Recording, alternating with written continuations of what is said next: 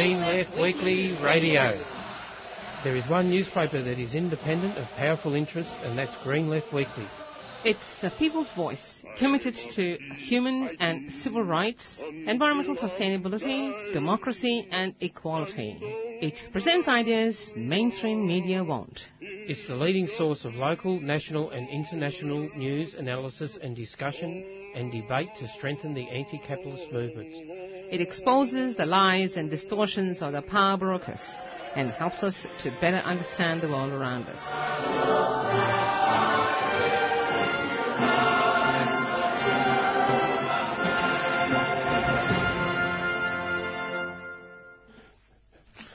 And good morning. Welcome to uh, Friday Breakfast on 3CR. This is Green Left Radio. Yep. Green Left Weekly Radio. Good morning. Good morning. Alright, so we on the, in the studio today we have Zane, um, me, Jacob, and Felix. Good morning. He is a guest on our program, just helping us out a bit. Being that third person, because sometimes it gets a bit boring just having two. Alright, so um, I guess we have to do acknowledgement of country, Zane. Yes. Um, sorry, I'm just. Uh, there's just some issue here with the headphones. 3CR not really hearing us. Uh, but that's alright, because I can see this little needle, which indicates we are getting broadcast out across the city at a sufficient volume. Um, yes, it's just. Um, always um, important to acknowledge that we're coming at you this morning from the traditional lands of the Wurundjeri people of the Kulin Nation, and sovereignty was never ceded. And yeah, we pay our respect to elders and custodians of this land, past, present, and future. Hmm. You know, I kind of want to start off um, talking about this news story that made me very angry when I read about it um, yesterday. Um, it's printed in The Guardian. Um, not sure if it's been sort of talked about in other media sources. Um, but basically, due to, this is a story related to Centrelink. And the story is that non-binary and gender diverse students who receive the youth allowance have been warned their payments may be cut off because Centrelink's internal system only allows for um, male or female. Um, affected students basically, you know, say that disruption occurs because basically there's um, these are students enrolled in universities, and a lot of universities these days um, allow for you know extra options for your for, um, for what gender you um, identify as. And of course, when they pick a third option, unspecified, it comes up against um, Centrelink services, uh, and basically they, because um, they put themselves as say non-binary, genderqueer, or any other kind of non-binary kind of third gender, um, that's not part of the gender binary. Um, basically, Centrelink are arguing that oh yes, we can't actually recognise that you you're you're a student, um, like the that because um, when it comes to their bureaucratic system, they can't figure out whether this student actually matches their details, which is just a load of bureaucratic garbage, and, and to say the least.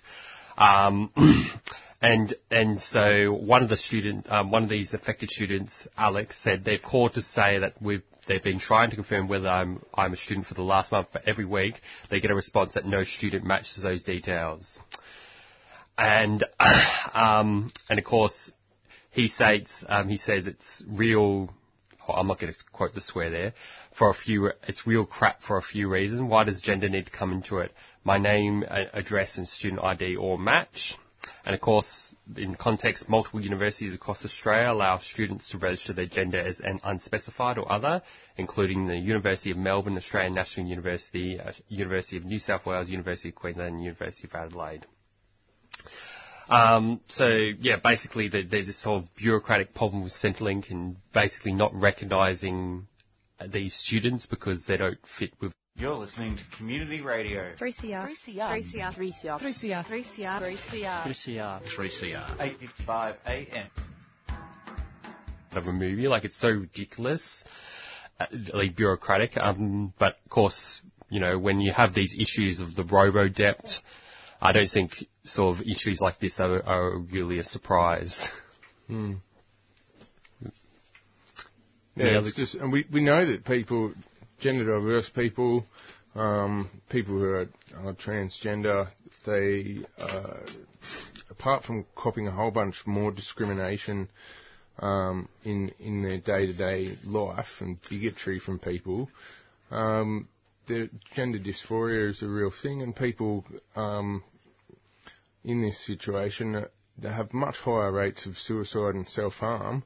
And a policy like this just further stigmatises people and says, you know, you need to mm, you need to ignore the gender that you identify as and identify as what's on your birth certificate. And if you don't do that, we're going to cut you off and you're going to starve. It's just very, yeah, it's very dismissive, really. You can just imagine the uh, the authorities having a very myopic view of exactly what gender is and who the people that they're dealing with, and they're not capable of, of understanding the diversity of the community. yeah, yeah, it's uh, very very nasty stuff. Yeah. Um, in other news, um, last Friday, um, me and Zane both went to um, the Stop Adani Roadshow, um, which had over, I think it had over 1,600 people or 1,500. Anyway, it was a very big event. Um, lots of people, lots of people from different backgrounds. Um, we even saw our show, the show, the um, the um, the programmers from the show after us beyond zero emissions. There, it felt like you know almost almost everyone, anyone who was somebody at the environment movement was there. In terms of the uh, actual content of um, the day, the first two speakers were quite good. You know, talking about you know the need. Um, one of them spoke about the um, kind of Adani's role was uh, activist from India who talked about kind of Adani's role in um, India and sort of you know the very kind of destructive environmental role they play. Um, the second speaker was I forgot her name, um, Amelia Uh, Millie Telford. Melly Yeah. Telford, um, who is from the AYCC and SEED. Um, you know, generally speaking about um, the whole Indigenous connection um, to this whole struggle. And then the third speaker was pretty not that great, I'd say, um, mainly because he kind of he pointed. I'll just say that he presented a political perspective I particularly disagree with a bit strongly, um, given um, Specifically that of green capitalism. yeah, because I think basically what he was arguing for is that, you know, we can, you know, have a 100% renewable future within the context of a green capitalist kind of with, with, you know, there's no need for any government subsidies. The market will just solve everything. You know, companies like Adani and all the fossil fuel companies are just being irrational. What a in- fantasy. yeah. um, but otherwise, um, the rest of the day went, you know, was quite great, and it was really good that um, a lot of people were quite inspired to get involved in some action. Um, 350.org have kind of like set up kind of like a platform um, for like people to set up stop Adani groups. Um, although one of the big focuses of the campaign is going to is they're putting a big focus on putting the pressure on Westpac to divest, um, because um, it's far from my understanding all the big major banks, apart from Westpac, have all basically divested from from giving money to the Adani coal mine project. Because one of the most sort of irrational things about the about um, this coal mine project is the fact that it needs millions of government subsidy, subsidies to actually get built. And it's like, you know, raise the question, you know, why aren't, why aren't we doing the same for renewable energies, which are much more sustainable and um, environmentally friendly? Yes, um, I was quite um, I was quite moved by the first speaker at that uh, V- Vaishali Patil.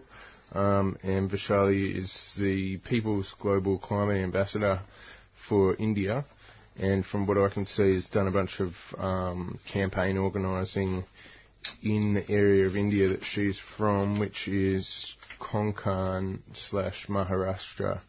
Uh, and that was really good because one of the things that the um, that the scummy coal capitalists say is that oh, uh, Australia needs to needs to build this mine so that we can ship coal to India because that's going to lift people out of poverty and if you're opposed to this mine, you're opposed to poor people in India having electricity. and uh, Vaishali was a really spot on speaker to um, to kick the evening off because she was saying, well, no, actually, communities in India have been campaigning against power stations and mines run by Adani for years, and they absolutely trash the ecology, they trash the air. Um, the air quality in our region. She showed us photos of a, a mangrove swamp, which is uh, crucial for all sorts of reasons, particularly because it's a it's a breeding ground for fish and it kind of filters the water. And this whole thing was just wiped out because there was like a, I think it was a 4.6 gigawatt coal-fired power station. That that's that's probably about um, 50% bigger than the biggest coal-fired power station in Australia. Just massive and it's dumping fly ash over a massive area. So there's just this huge section off the um, off the west coast of India where the um, where the fish are all it's like a dead zone. All the fish are dead. Fisher people can't fish, and uh, yeah, I was really moved because it just um, it just brought home to me that this really is a global movement, and you can say that as a sort of intellectual thing, but to see someone there just talking about their campaign work in India. Um, yeah, it was really moving, and and it, it just really reminded me of of activists that I've worked with in the Hunter Valley or the Latrobe Valley, but in India. Um, it seems so disingenuous to me that people would use the poverty in India as an exa- as an argument to say that they should have uh, these huge coal plants, as though they would ever consider the interests of the poor in India. they, they would never consider it for any other issue, but of course when it comes to coal, it's like, oh great, we can pluck this argument out. complete crocodile tears. Well, it's, it's sort of um, a similar argument um, to um, how the right likes to argue against um, refugees, because um, there's always that argument, you know, We're we should take care of our homeless people first. Yet, you know, these same they people, never do it. you know, these same people, I don't see, I, I don't see these people actually out there, you know, supporting the homeless when they're getting criminalised and kicked off the streets. In fact, they're the same people that usually support mm. um, those sort of draconian policies that actually impact on homeless people. Mm. Or the other one they do is, oh, we're um, we're stopping people from drowning at sea and locking up people in these concentration camps.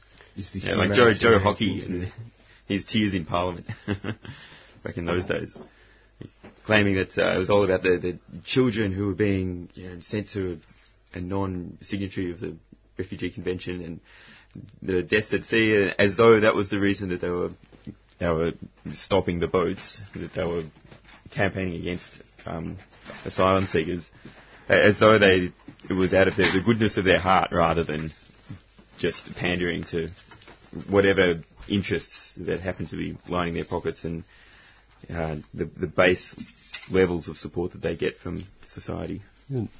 Um, I guess um, one other news story uh, I'd like to just share, um, basically just to give a bit of an update on um, the on the current refugee campaign.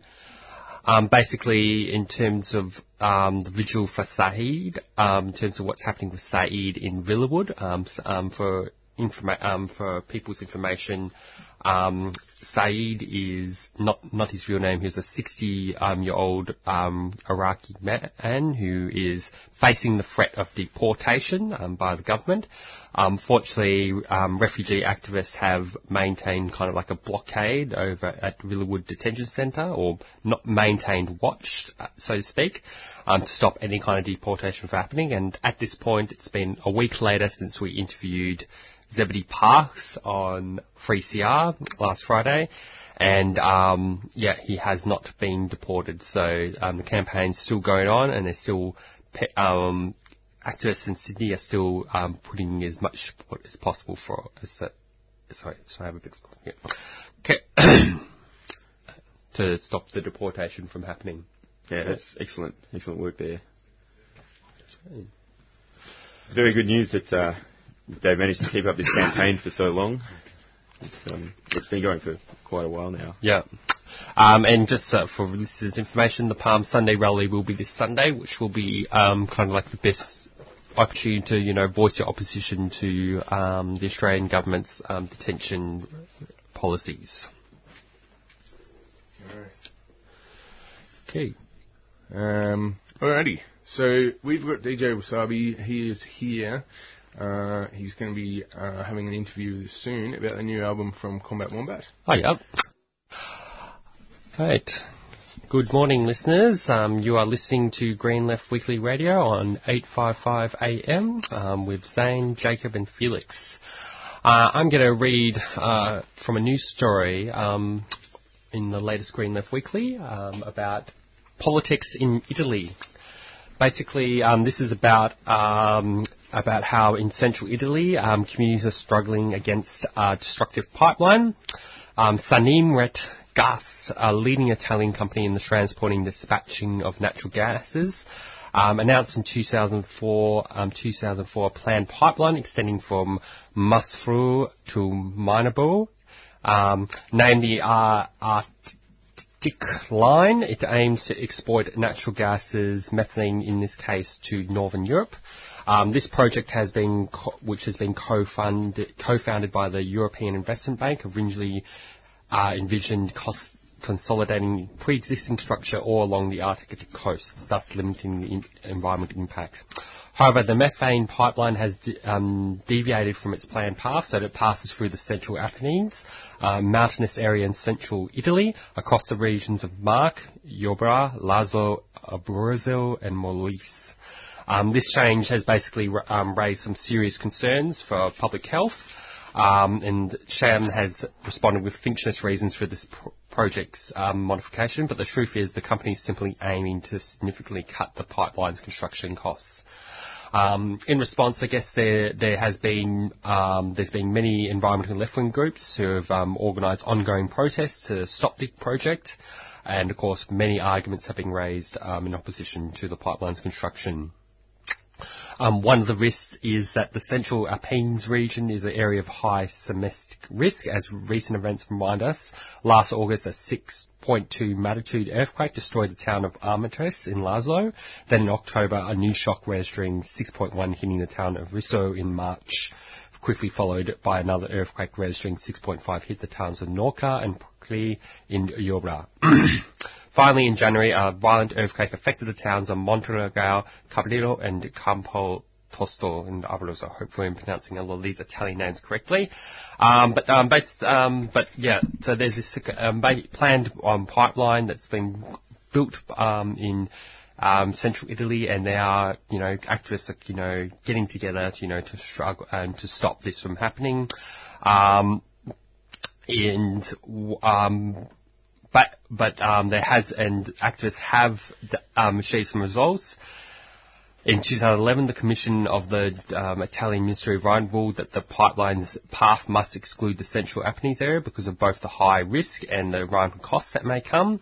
In 2015, the Italian Council of State proclaimed that in this case the precautionary principle should be applied as the risks for public health, security and environment are not accurately known. This means that being unable to predict the consequences of this project, the best course is to take no unnecessary risk. And finally, um, Snam's project was rejected by both the Regional Council of Abruzzo in 2015 and from other local town councils last year. However, from 2011 on, none of Italian, Italy's successive governments have enforced any of these judgments. Instead, former Prime Minister Matteo Renzi, in league with Abruzzo President Luciano D'Alfonso, repeatedly endorsed Snam's project, including its de- deviation through the Central Apennines. Um, so, but um, activists have not given up the struggle and will continue the fight until Snam's project is abandoned. Yeah, so that's the story of what's happening against this sort of pipeline in Italy. It seems like there's always, all across the world, there's always a, a struggle against um, against destructive pipelines, and from you know North Dakota to all the way to central Italy. Okay. Word. Um, well, yeah, good to see some staunch um, campaigns against, uh, yeah, the filthy gas industry in, in Italy as well. Hmm. Very nice. All right, um, we have got DJ Wasabi from Combat Wombat with us um, here in the studio. Um, yeah, welcome. Hello. How are you? Yeah, good. Welcome, Radioland. Uh, so, um, Combat Wombat, have released a new album. Uh, I think uh, 12 years after the last Unsound System got dropped. That's correct. Yeah, we dropped that in 2004. Um, yeah, we were all living down in Melbourne at the time, and um, we'd gotten together and created Unsound System, which is a pretty epic release. Um, and then, yeah, we've split our ways and been working on solo projects for a while, and uh, in the last two years we've come together and decided to do this new album just across the border. Yeah, nice. And um, yeah, what sort of what sort of themes um, uh, through that album? Uh, the, the new one. Yeah. Um, we've kind of concentrated on a on a wider b- base and stopped trying to be more time aligned to the theme and try and access certain points of view on a wider scale, so pe- like it will last a longer time. Yeah, yeah. Um, Yeah, I remember from Unsound System there's a lot of stuff about the Howard government and that. And Yeah, and lots of dated rhymes and stuff like that, where yeah, yeah, you just can't play them three years later. It's, you just feel like, ah, this isn't relevant anymore. Yeah. but um, I like that. They, they carried a certain sort of nostalgia. yeah, d- yeah, definitely. Um, yeah, so we're trying to just cover a broader thing with this new album. Yeah. Yeah, sweet. And um, yeah, what's what's your you've played a fair few sort of activist gigs over the years. Yeah, um, from down on the pirate ship in Tasmania, saving the forest down there, to uh, Roxby Downs. Um, we went out there in July last year for Lizards Bite Back, which was a six-day action. Um, it was yeah, really, really, really good. Um, probably one of the most moving actions I've ever seen. Uh, there was a lady there who was doing witchcraft, throwing bones at at all the security guards and police and at the gates and and all of us were pre- pretending to be dead on the ground and there's lots of fake blood and it's pretty impressive. Okay. yeah. Yeah, nice. And you've um you've actually got a bit of a following overseas too. Yeah, this album was released on Pumpkin Records, which is a European label, um, smaller kind of activist label over there, um, and they concentrate more on vinyl releases and um, hitting that underground scene in Europe um, through the squats and stuff like that. Um, Kind of more a punk background, which our sound kind of caters to. Um, even though we are more of a hip hop um, dubby sound, there's definitely this underdriving punk attitude about it. Yeah. Yeah. So um, hopefully we'll be going over there soon and touring the album over there. And yeah. Yeah, radness. And you've been to Europe before, yeah? Um, not me, but Combat Wombat has. Um, Back in 2012, they did a European tour, um, and it was it was pretty successful. Um, they toured through Glastonbury, um, through Germany, Italy, France, and I think Czechoslovakia as well. Yeah, Yeah, wicked. Um, and what's it like? Um, what's uh, I've never actually seen Mark's um, studio. Like these days, everyone's got everyone's getting sort of solar and batteries if they own their own house and have the money to do so. Yeah. But uh, Mark's been running that sort of setup since uh, back in the day. Yeah, well, when I met Mark and Izzy back in the late 90s, um, they were rolling around Australia in a Veggie powered van, for starters, and uh, they had a small solar rig back then. Um, these days, it's really moved up with the DIY sound system and uh, Monkey's Container Studio. Um, they've got several trailers now full of batteries and uh, inverters and solar panels on top that fold out um, to like a, an array, and one of the trucks has actually got a robotic solar array that follows the sun all day, which is really good. Um, Nice. Yeah. So the whole album is powered and recorded off solar power, um, and that basically one of the trailers would connect to the container and run the container, or if we're doing an action or something and we need to take out a sound system, um, we'd t- just take the trailer with us and plug into the sound system wherever we need to be. Yeah, nice. Yeah. So I've been to a few activist gigs over the years where the uh, the sound is not that great. so it's um, yeah, I think it's pretty Important. Yeah, it's a space that needs to be filled. Yeah. Is the activists having their own good quality Sound. sound Yeah. ready to go. So what you, you could play a, sort of portable festival or something. Yeah, um, I've seen the DIY sound system do like a thousand people parties and everybody's happy. You know, Yeah, nice. completely from the sun. Woo! Yeah, I was reading this book, um, Can't Stop, Won't Stop, about the history of, of hip hop and, and the sort of roots of hip hop. Yeah. And it was talking about, um, you know that Bob Marley song, and he's going, "You'll remember when we used to sit Yeah. in a government yard in Trenchtown?" Yeah. Um, I never knew what a government yard was, Mm. but I read about that, and it's um, there was like the the Jamaican version of the Liberals, and then there was the Jam- Jamaican version of kind of like the Labor Party, but I'm, I'm thinking probably a bit more left wing Mm. than the Labor Party, a bit more of polarised politics at that time. And the government yards, that they would have big block parties to sort of say, you know, this part of, of Trenchtown is, you know, we all roll with the government Yeah, right. and you can all get stuffed. Yeah. And they all had their own epic sound systems. Yeah, right. So That's very interesting. it's, yeah, it's. I think Mark is continuing a, a long sort of proud tradition there. Yeah, yeah, I'm sure he is. He, he's going right back to his reggae roots at the moment. Um, he's just released a single as well um, of his solo stuff called No Surrender, where he went over to um, Kingston in Jamaica and recorded a lot of reggae artists just over the new year. Yeah. Yeah, nice. Mm. So it is very strong to his heart, the reggae background. Yeah. Mm, cool. All right. Um. Well, I've. Uh, I was going to play some Combat Wombat, but a certain streaming service which claims that I downloaded some music last night now wants to tell me that I need to be connected to the internet to play it. and I probably can do that somehow here, but I don't have codes and whatever, and we're in a Faraday cage, and it's hard to do stuff. So, All good. but we will play some Combat Wombat soon Yes. um, like next week and into the future. But have you got some gigs coming up or? Um, at the moment, no. Um, But uh, if you check our website, www.combatwombat.com.au, you'll be able to check out the release and any gigs and actions and stuff that we're doing over the future. Yeah, we could.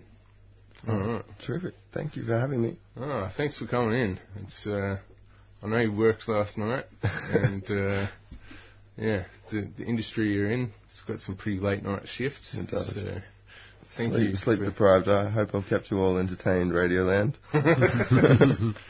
All right. Uh, yeah. Thanks again. Big love. Thank you. Um, yes. DJ Wasabi there from Combat Wombat. Hi, I've got some news um, from exciting news for in international politics um, from Green Left Weekly.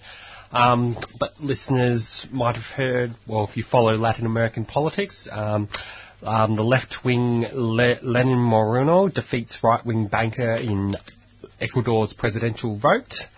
Um, progressive candidate and renowned um, disability activist from the ruling party Alianza PAIS of outgoing President Rafael Correa, Lenin Moreno has won the Ecuadorian presidential election Sunday.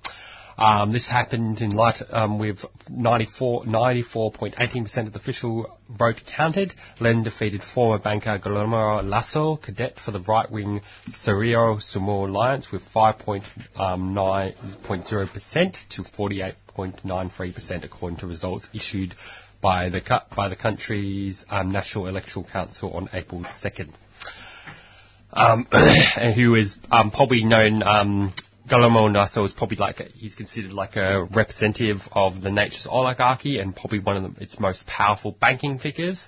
Lasso proposed a series of you know anti poor neoliberal policies that would reverse social gains again under um, under Correa. Um, in what many had already predicted, right-wing um, vice presidential candidate Andres Páez has called for a recount, even though the CNE said it was a transparent and successful election process, calling for everyone to respect the results. So kind of like, you know, this kind of funny thing that, you know, kind of hypocrisy. I, I'm pretty sure if the right wing won, they probably wouldn't be calling for a recount. Um, although, and um, but I guess to talk about, you know, in light of this presidential victory, Moreno, um, Moreno is set to continue and expand social programs introduced under outgoing President Rafael Correa, for whom he served as vice president from 2007 to 2013, before working as the UN Special Envoy for Disability and Accessibility.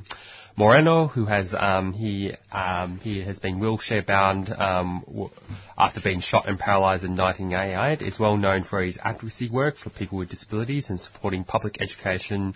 George Glas, who also served in the Correa administration, will now serve as vice president. The new administration will be officially inaugurated on May 24th. With Correa departing after 10 years of consecutive rule uh, and a number of social gains made under the Citizens' Revolution, Lenin's um, win is seen not only as key not only for Ecuador but for the wider Latin American revolution, um, region.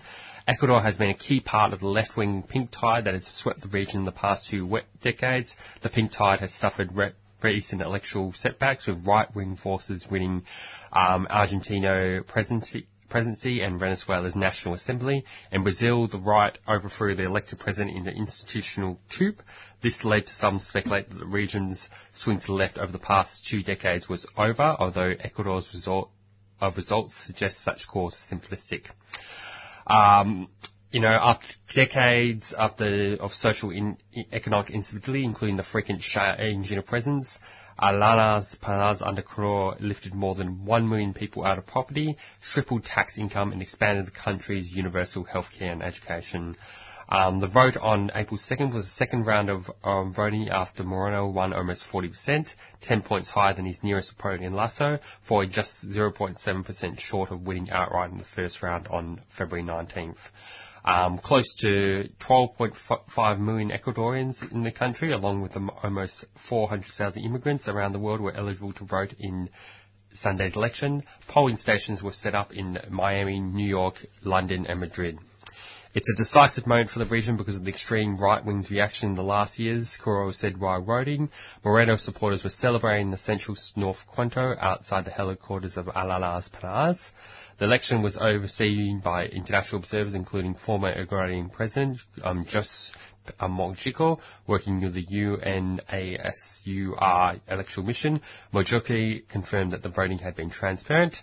Um, despite the CNN national observers announcing there were no issues with the voting, similar to the first round of voting, rumours of voter um, voting fraud were circulated on social media by the opposition. Defeated Anzuro Vice President candidate Andres Perez has threatened early to protest outside the CNN office over fraud claims, urging his followers to come out to the streets. And I guess another thing I've heard about um, Lenin Correa, and I guess uh, this was applied to Rafael Correa, is that they have a bit of a problem with classism in a sense that they're biased against rich people biased against the ruling class. Yeah. Oh, that's terrible. Going to have to work on that. Yeah. yeah, it's like, you know, I think, ev- I think everyone deserves equal opportunity. Like, you know, if you we have to have equality for all people, including rich people. like, you know, which including the rich oligarchy. We can't, we can't, we can't make. Um, but yeah, it's. Um, I think this is um, pretty um, exciting news um, especially with kind of the recent kind of um, setbacks, I guess, for Latin America, especially in Venezuela, which is still kind of suffering kind of a lot of um, you know disarray from the right wing forces.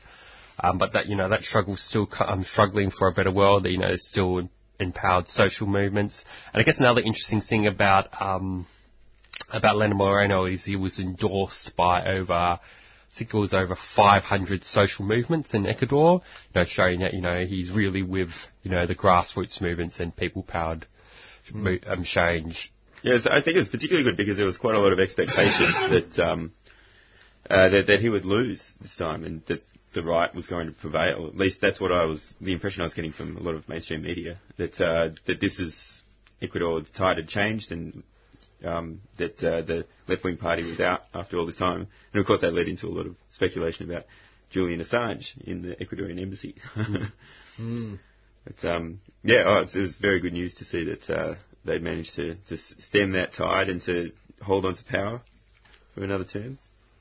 Yeah, and um, Ecuador, of course, a major oil producer, and they're up against the same issue there as the Venezuelans, insofar as the economy is dependent on oil. Oil gets burnt and causes climate change. I think that um, it should be rich countries first and foremost that, that are phasing out fossil fuels. We shouldn't be expecting poorer countries that are copping the rough end of the economic imperialism stick. They shouldn't be the ones that are expected to move first. Um, but yeah, it is a real issue, and I think that the uh, perhaps more so even than in Venezuela, there's there's a real environmental focus to the Alianza País, the the People's Alliance that's just been re-elected. Um, two really important things though that the that that party did during the previous 10 years that they've been in government, they took um, Exxon to uh, to court over the way that they've just trashed um, the I think it's the Yasuni rainforest in Ecuador. Um, yeah, that company when they were operating there just used the rainforest as a dumping ground, and there's just the, the environmental destruction there and the amount of oil that's just been dumped into rivers is just disgusting. And uh, there was a court case where they they were pursuing about uh, I think about 10 billion US dollars in damages on behalf of the Ecuadorian people who live in and around that area and who've been poisoned.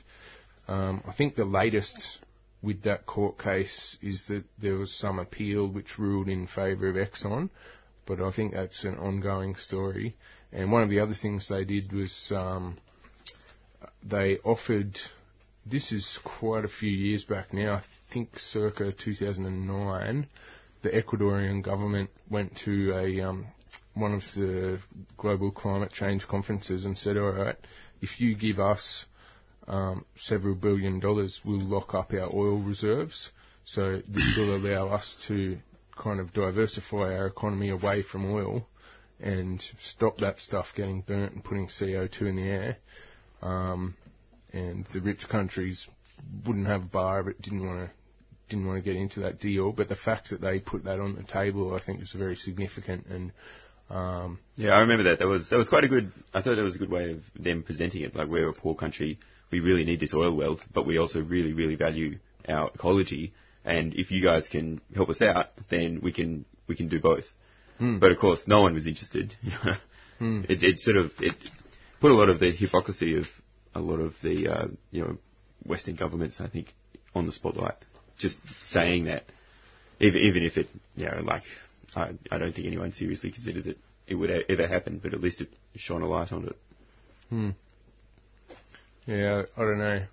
People might want to question the environmental credentials of the Ecuadorian government or whatever, but I, can you imagine the, the sort of. I just can't picture an Australian government of the Liberal or Labor persuasion um, putting something like that on the table and saying, look, if you, if the international community gives us a bunch of money, we're going to leave coal in the ground. Um, I think it's, yeah, pr- a, a pretty impressive uh, stance to for them to have taken. So, yes, Viva Lenin!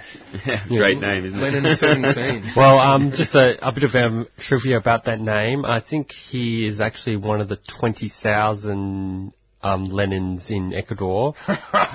um, but one of the things with the name is that um, a lot of um, there's a um, Ecuador has like a very sort of strong kind of left wing kind of culture, and uh, a lot of the a lot of um, there's been a lot of children like you know named after Lenin, you know the famous Bolshevik you know revolutionary because of um, because of this yeah because of the strong kind of left wing culture. You might have um, see the same in maybe Cuba as well yep. um, which also has a very strong communist sort of radical left socialist culture, and um, probably even even in some other uh, some other countries, maybe in in some Africa that have had sh- strong communist movements. Well, it clearly shows that he's got some uh, some good left wing pedigree there. No. Yeah, I think there was some there was some uh, trade unionist leaders in um, Venezuela that I've seen by the name of Stalin. a little bit unfortunate. Wow. Born in the 60s. Yeah, and- must have been from that era. uh, but um, yeah, very good to see Lenin Moreno. Uh, you are listening to Green Left Radio on 3CR, and yes, on the line we've got Susan Rees from the Ashburton Resident Action Group. Uh, welcome, Susan. Yes, thanks. Good morning. Yeah. Um, so, Susan, I wanted to ask, um, t- can you give us kind of like the background um, for sort of um, Daniels Andrews' sort of proposed development? Um, it was what it was the name of the estate again? The name of the estate is the Markham Markham Avenue Estate. Yep. And so, what what what is sort of Daniel Andrews' sort of plans with that development with that estate, and why is you know the Ashburton Residents Action Group opposing it? Well, initially that uh, that's been a public housing estate since um, the 50s, and it uh, housed 56 two-bedroom units. It's on, uh, and and they were, you know, nice, nicely placed trees and what have you. So very pleasant um, public housing precinct. They were allowed to fall into disrepair. They were neglected for many years, and so that they needed to be knocked down. No one, um, no one disputed that.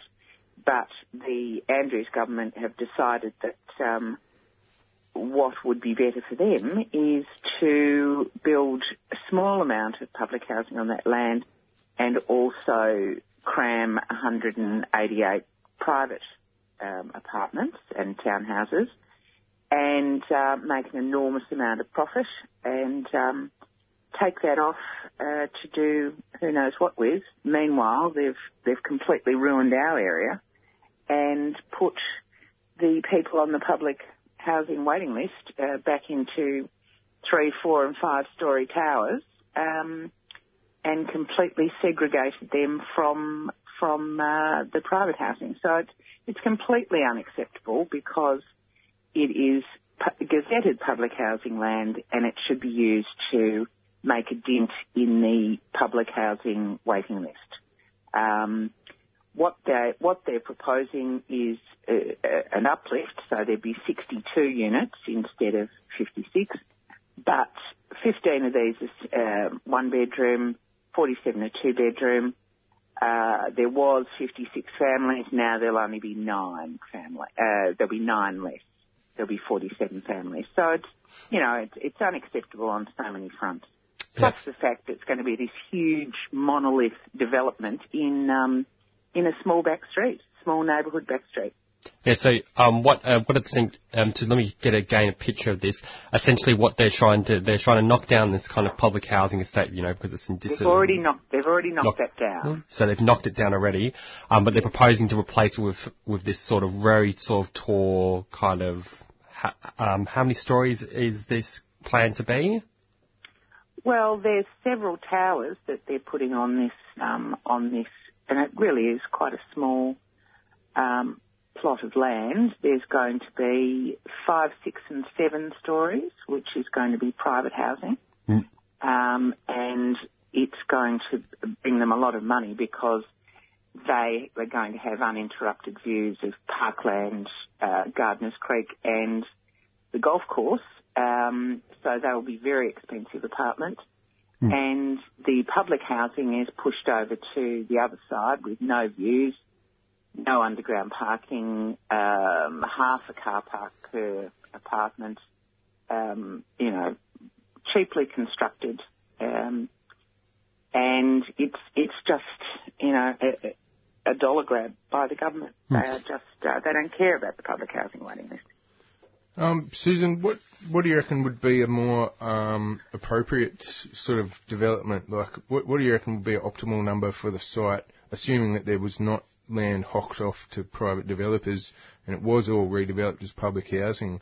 Uh, what do you think would be possible if that whole site was maintained for public housing use? Well, I, looking at it, it was underutilised because they, um, the old public housing units were, were sort of oriented very nicely. I mean, it was a nice precinct, but there was a lot of wasted space. So I'm, I would say that they could have a doubling. They could have at least 100, maybe 120 um, two-story um, residences for public housing. So that would create um, accommodation for another at least 50, maybe 60 families that are waiting on this uh, never-ending list. Mm. So we're not uh, we're not saying um, you know that they can't increase the bulk on that site. We just think that it can be tastefully done, and it should be for public uh, public housing. What has been um, the government's kind of PR kind of justification um, for this development?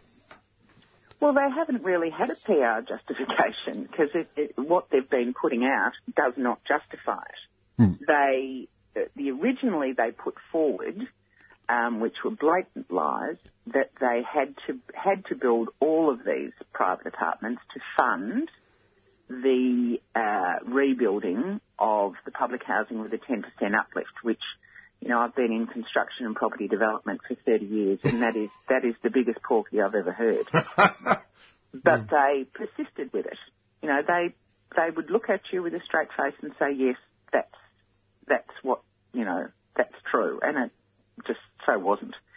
Um, you know, they didn't even bother making up a good story, and the supposed um, public consultation that they were required to run, the scope of that, con- uh, the scope of those discussions were um, narrowed by the fact that they um, continued to say that all of the all of the private housing was a must to pay for the public. So the the consultation they did with the neighbourhood didn't mention that. There was no discussion about that because that was set in concrete, according to them, because it had to be um, it had to be there to build the private housing, uh, public housing. But they, you know, they were not intending to put any of um, uh, the public money into that site, whereas you know, there's another site in Preston that they were going to put $20 million into, um, and very similar sort of situation, but the, uh, the local council, uh, the Darebin Council, knocked that back because they said it was unacceptable, the quality of the apartments wasn't any good, um, and and they were allowed to make their own decisions, and they they knocked it back. Our council aren't allowed to be involved in this at all. Hmm. Yeah, so that that, um, that brings up to my next question. What has been the position of the local council on this proposed um, development? Well, local council have unanimously rejected it on many, many levels. Um, you know, the, the, going back to sort of really basic things like traffic, um, visual bulk, um, you know, the, the, the stress it's going to put on the neighbourhood amenities, um, you know, also the fact that the public housing is, it, doesn't even come up to the, the apartment design regulations that the government have put in. You know, there, a lot of them are little dog boxes and it's, um, yeah, it's been rejected on every level. Um, what um, now I want to I want to know about the kind of community campaign um, that you've been involved in because um, from my understanding, what interests me to do an interview with you um, is I saw in the media that around two weeks ago you had quite a big community rally um, about and um, so yeah I, I, would like to know about the campaign. You know, how's it been developing and how um, what has been the kind of community support you've been getting in the community against this development and for uh, and for a public housing alternative. Hmm. Um, well, we've um, the Ashburton Residents Action Group was um, formed probably two years ago when we um, when we first heard that uh, what the government were proposing, because in September 2015, um, Martin Foley uh, put out a press release that his intention was 252 units out there.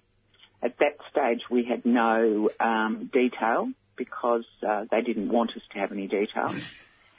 So that was when ARAG was formed. Um, basically by um, Rita and her husband Peter Fellows. They um, uh, whipped up some community interest in it, and that's when it started.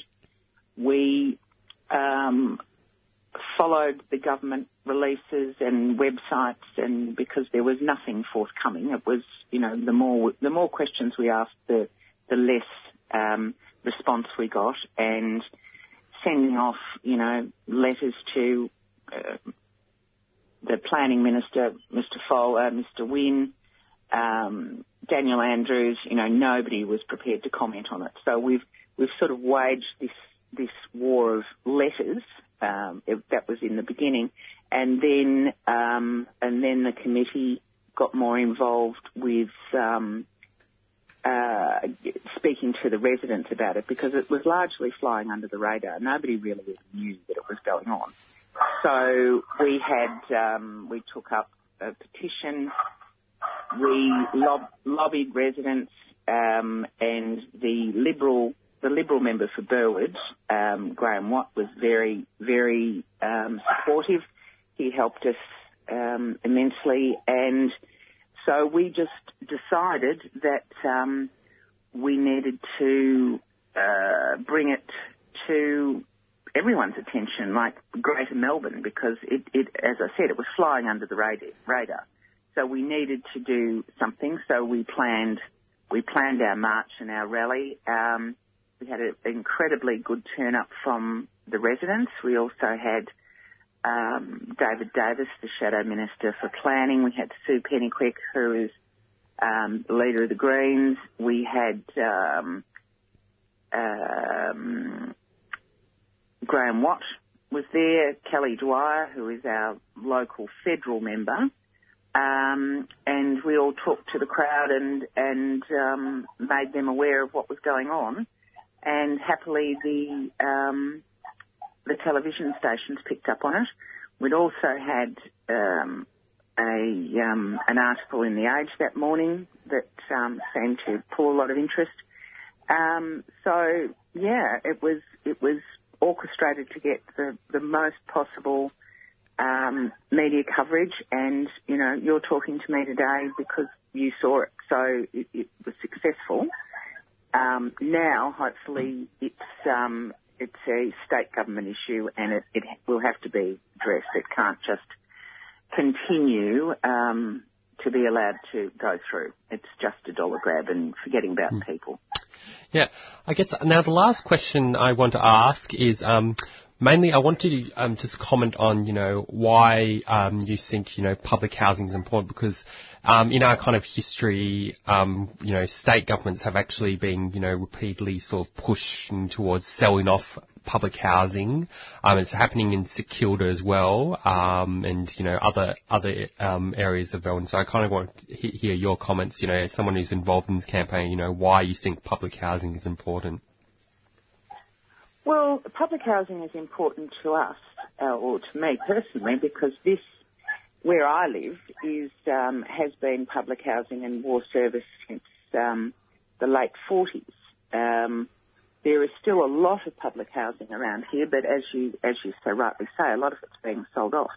And the reason they want to sell uh, sell off Ashburton particularly is because of the value of the land. Hmm. And I would I would say St Kilda would be the same because they can get so much more money for selling that land um, you know they can ju- they they can't justify putting public housing there because they're they're waving goodbye to a big profit, and that's what it comes down to everywhere. It's all dollars. You know, let's push the public housing.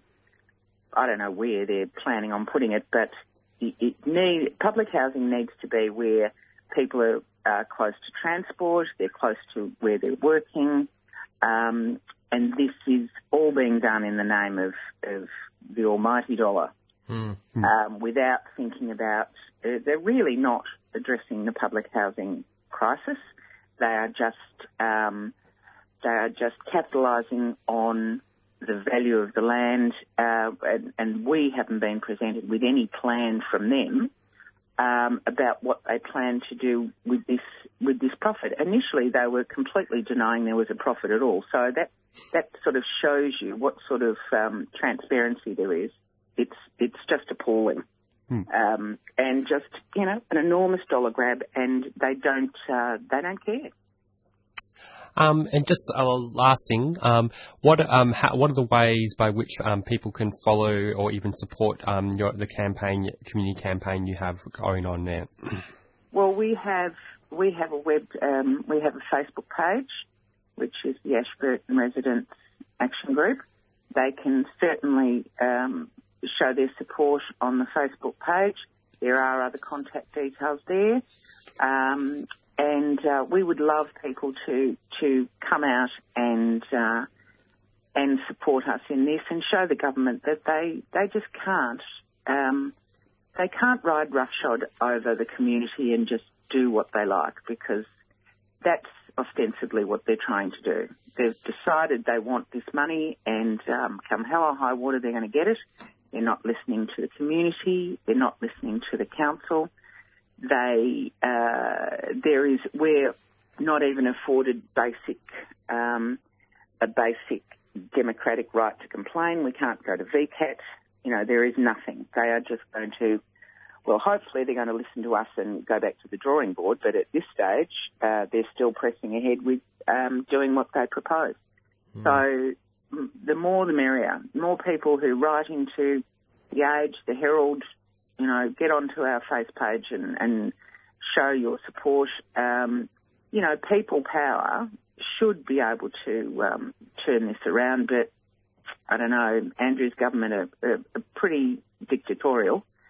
Um, you've seen what they've done with um, Skyrail and what have you. And uh, People Power got them to do something about the youth detention centre, albeit it's still in the same um, suburb. It's just moved away from um, from the housing. But um, you know they need to be held to account. They, we pay their wages. They need to do what we want them to do, not what they think they want to do. All right, thank you very much, um, Susan, um, for being on the show. It was um, very great um, hearing about your um, the, um, the great community campaign you have, and you definitely have our full support. Thank you. Thanks heaps. Good morning. All right, uh, Susan Ray's there from the Ashburton Residents Action Group, and as Susan mentioned, if you're uh, keen to support the campaign or just check it out, you can uh, yeah look them up on Facebook. Um, Ashburton Residents Action Group. Right. Alrighty. It's uh, Friday morning, four minutes past eight. You're listening to 3CR. This is uh, Green Left Radio, and I believe it is time for the activist calendar. Okay, so on the activist calendar, we have um, coming up this Saturday, uh, we have Politics After Trump, Building Resistance, a day of discussion on fighting for a better world. Um, that is happening um, on from 10 a.m. to 5 p.m. at the Site Works, which is at Free Free Saxon Street in Brunswick, sort of behind um, Dawson Street uh, on Sydney Road. Cheap, delicious lunch and snacks available, and there'll be sessions on, you know, um, you know, the rise of Donald Trump, um, Pauline Hanson, the continuation of Turnbull's Liberal government's pro-corporate agenda. Um, we'll have a session on the environment, um, anti-racism and building solidarity, and what we can do to fight back and build a people's movement. The day is also going to be introduced by Moreland councillor Sue Bolton. On Sunday will be the Big Palm Sunday Walk for Justice for Refugees. Um, that will be happening at 2 p.m. at the State Library, um, and it will be great and with music from uh, 1:30 p.m. The ne- uh, on coming up on Easter weekend um, will be the Marxism conference happening from Thursday the 13th, um, which will be the opening night, um, to Sunday the 16th of April. Um, it will feature guest speakers um, from international guest speakers, including uh, activists from Black Lives Matter, and uh, uh, I think there's a, and also a member of uh, Indian Communist Party. So yeah, that should be an interesting weekend of um, discussion. Um, in other events, um, there will be a March Science on Saturday, the April the 22nd. Um, that will be happening at 1 p.m. at the State Library on Swanston Street on Saturday, April the 22nd. On April the 28th, on uh, that would be a Friday. Um, from 10:30 p.m. outside the Victorian markets. There will be a rally to save the Victorian markets, which is um, the subject of being fa- um, facing threats um, by of of of redevelopment. Um, basically, attempts to basically we did an interview about it previously, but basically going to be attempts to you know commercialize it and kind of lose a lot of its kind of personality and why people go to the Victoria markets to begin Mm. with. And of course, next weekend is the Marxism Conference. Um, that's uh, Thursday the 13th to Sunday the 16th of April. Uh, that's at Victorian College of the Arts, uh, Space 28 off Dodd, Street. You can check it out at marxismconference.org. Uh, opening night, Resisting the Right, is uh, 6.30pm on Thursday the 13th of April. Free entry for Marxism ticket holders. I don't know how much it is for other people. And uh, on that opening night, there is uh, Haley Pessin, an African American socialist on the situation facing activists organising under Trump. Uh, Bassem Tamimi uh, from Palestine, considered a prisoner of conscience by Amnesty International. Bassem is a long-standing resistance fighter from the West Bank, and uh, Christos Stavrakakis, um, a member of the International Workers Left, or DEA, in Greece. Uh, Christos is a long-term activist from the anti-fascist movement in Greece, and Liz Walsh from Australia, who's a member of uh, Socialist Alternative and a leading refugee activist. And we did uh, try and line up an interview um, from one of the organisers of Marxism conference this morning. Um, didn't end up happening, but uh, if we do a show next Friday morning, which is quite possible, even though it's um, Easter Friday, um, yeah, we'll we'll get someone from Marxism conference on the line to tell us about uh, yeah some of the sessions and speakers that are going to be happening down there. Uh, special guest on the line, which is uh, Mary Merkinich from the Teachers Alliance. Welcome, Mary. Yes, good morning. How are you? Yeah, good. Uh, so, Mary, we want, uh, I guess, to start off what, um, why we have you on the program is, I guess, to t- um, the first question to ask is about, you know, about this new EBA um, that has been passed, um, that has been given to the AEU um, for teachers in Victoria, and you know why you think that um, the the deal isn't good enough, basically, for teachers. Okay, so um, the AEU officials have been negotiating for around about 11 months, and then at um, even preceding the negotiations, actually, I should mention that the membership drew up a log of claims, and and the teachers and the education support staff were really enthusiastic about the process and making sure that their um, concerns were in this log of claims. And the concerns were working conditions. For a long time, people have been saying this has got to be the core issue. At the same time, the AEU officials commissioned the um, a survey to be done um, so that they could back up any arguments about working conditions, and they found that on average, teachers work something like 53 hours a week and principals 60 hours a week. So that just totally verified what we, we all knew and we'd all been feeling that we work far too hard. Um, anyhow, so then it gets to the negotiations, as I said, was going for 11 months. I'm a, a branch, Victorian branch councillor, and so at every branch council meeting, we'd get reports of little offerings from the government. Some of them were quite good. Some of them like um, uh, provisions for how to deal with domestic violence, which were also obviously welcome and good, but it's part of the government's um, agenda, which they want to promote themselves with. So it wasn't as if it was something that they weren't happy to give away, and because it's going to make them look really good. But at every report, there would it would also be stressed they're saying no to working conditions. This is going to be a hard fight. So just recently, we get a report that they're at the pointy end of negotiations, as Meredith Peace, our president, put it. Um, but there was nothing on working conditions. So we were, we were all quite surprised because they had said from the start they were going to fight this. Um, it was going to be a hard fight, but they were they were with the membership on this issue. And then we get this uh, description of almost concluding negotiations, but there's nothing on working conditions.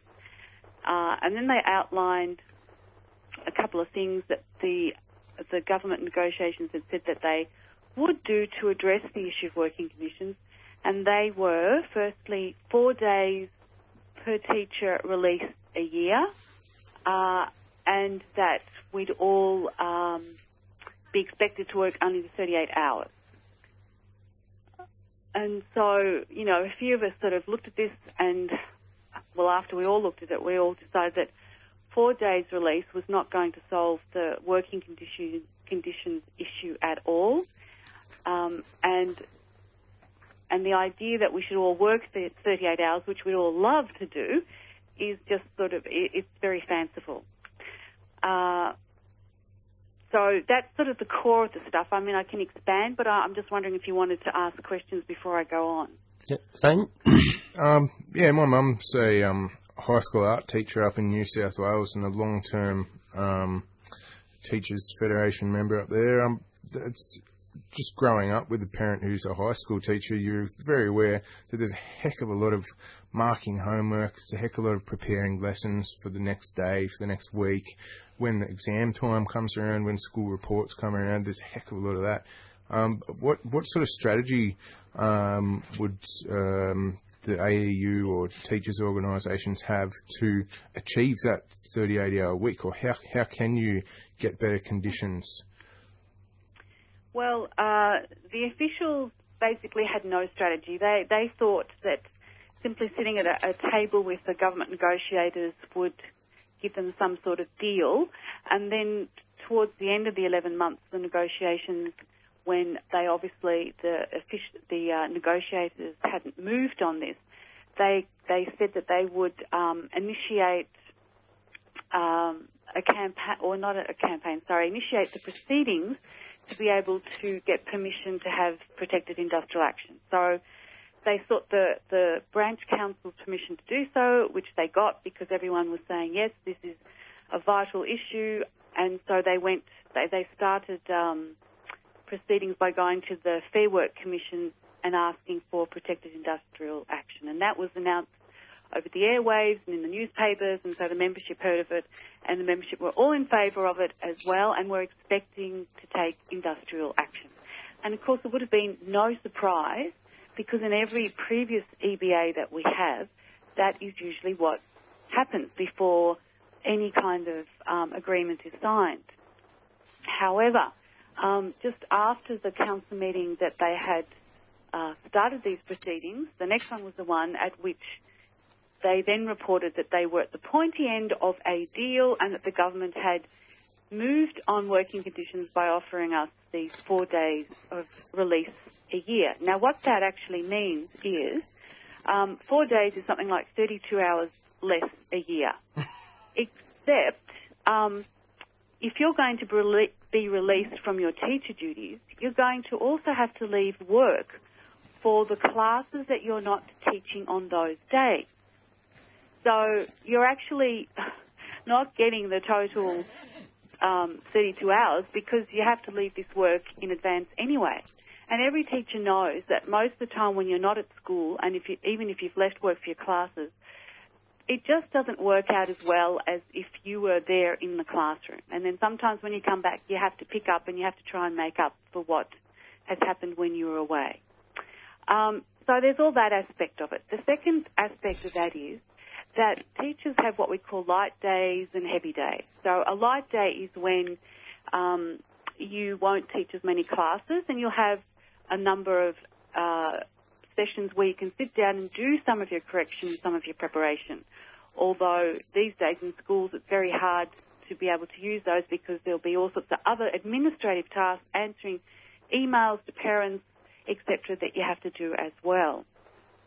Um, but so what will happen more than likely is because the principals will have the right to decide which days you are released from, is that the principal is going to not pick you the, the day where you have the most classes because that's going to cost more money. Um, and sorry, not pick pick the days that will cost the least amount of money, um, and therefore you're going to lose a lot of time as well. Now, the opposite, which is what we actually wanted, is we wanted to have a reduction in the number of classes we teach per week. Hmm. And so in our log of claims, we had two hours less per week than what both primary and secondary teachers teach at the moment, but also class sizes.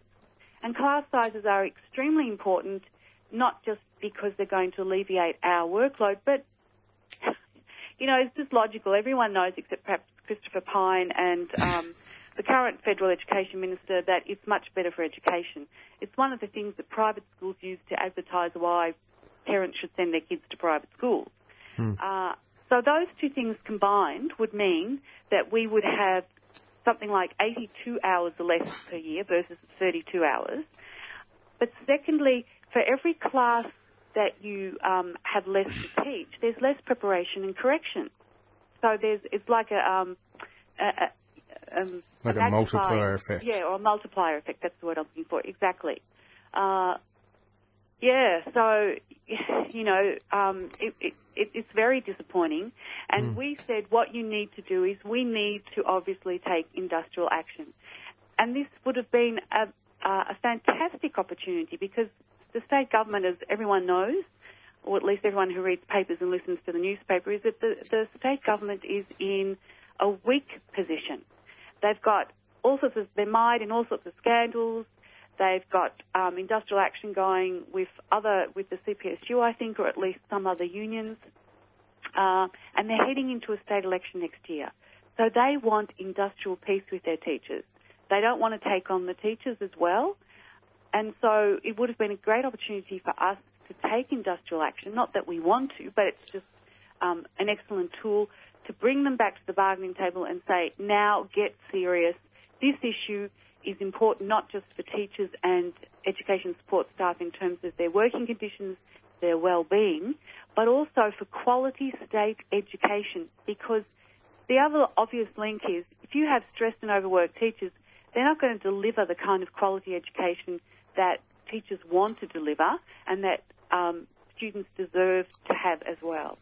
Hmm. Um, yeah, I guess that, the other thing about those four days release is you've just said that out of this survey, teachers are working an average of 53 hours a week, uh, up to 60 hours a week for principals. Uh, do the maths, like four days release, um, 32 hours, that makes up for like, what, two or three weeks worth of the uh, presumably unpaid overtime that teachers are doing on a ongoing basis. And, and of course, the stress the teachers experience is over time. You know, it's not just one day each term, and that's what it's going to be. It's one day each term that's written into the EBA. At the same time, in our EBA, they've now included that we have to have peer observation. It has to be completed online, which everyone knows is going to mean extra administrative work that um, is going to add to our workload. Hmm. Um, so what? Um, um, so what? Um, you know, um, what is the kind of campaigning that is um, happening from the members um, to you know to demand that we you know get a better deal? Well, some members, uh, I saw that um, one person had started a, a petition online. Um, most members, because we only just found out about this at the end of term, at the moment, you probably know there's school holidays. So teachers and education support staff and principals, for that matter, were all a bit surprised um, because we'd been told that we were going to be engaging in industrial action, and then all of a sudden we have a deal. So quite a few people are very surprised, and so really there's a lot of anger there, and uh, people saying this is a really bad deal, but uh, apart from that, nothing really has happened in terms of campaigning. The next step will be that the, uh, there will be ratification meetings around the state. And so it will be interesting to see what kind of discussion happens at those meetings, um, whether the anger will, uh, you know, be, be visible at those meetings. I know that some sub-branches of the AEU have passed motions saying they reject this deal, but uh, don't know how exactly how widespread that is. And as I said, a lot of um, teachers, AEU members, only found out about it at the end of the term, so there wasn't that much time to do that much. Hmm. Hmm. Well, It's uh, yeah, it's a bit of a sticky one. So it looks like it's going to be difficult for you to turn it around. Are they literally going to sign off on this deal though, without there being any kind of any kind of campaign? Like that's that's really problematic. Or what about um, a ma- do they is it even going to be a mass members meeting to endorse this EBA? No, no, they ruled that out. I suggested that during debate at one of the council meetings, and I was verbally hammered for even suggesting it because I was told the ratification meetings were a very democratic process, and that's the way that it would be decided. So uh, there won't be any mass meetings. There won't be any kind of um, way that that will will, will take place. Instead, um, there'll be reports by the leadership. Those of us who voted no at the Victorian Branch Council will not be given a voice unless we demand it or somehow get some sort of um, intervention through asking questions at meetings. But the usual procedure is that they just give very, very long reports so that most of the ratification meeting time is taken up. There'll be a short time for questions, and then they'll expect people to vote, and that will that'll be the process. And and because a lot of people uh, think that it's a done deal, it's Yeah. been announced. Unfortunately, Mary, um, we're running very low on time. We have we really probably have to cut you off there. Um, Okay, so, yeah. but yeah, um, thank you very much um, for you know being on our program, and um, we'll, hope, we'll f- hopefully maybe talk to you again a bit more soon if there's any more developments. Yep, my pleasure. Thank you. Yeah. All right. Thanks again. Yep, bye bye. Um, yes, all right. Problematic developments there with the um, Australian Education Union.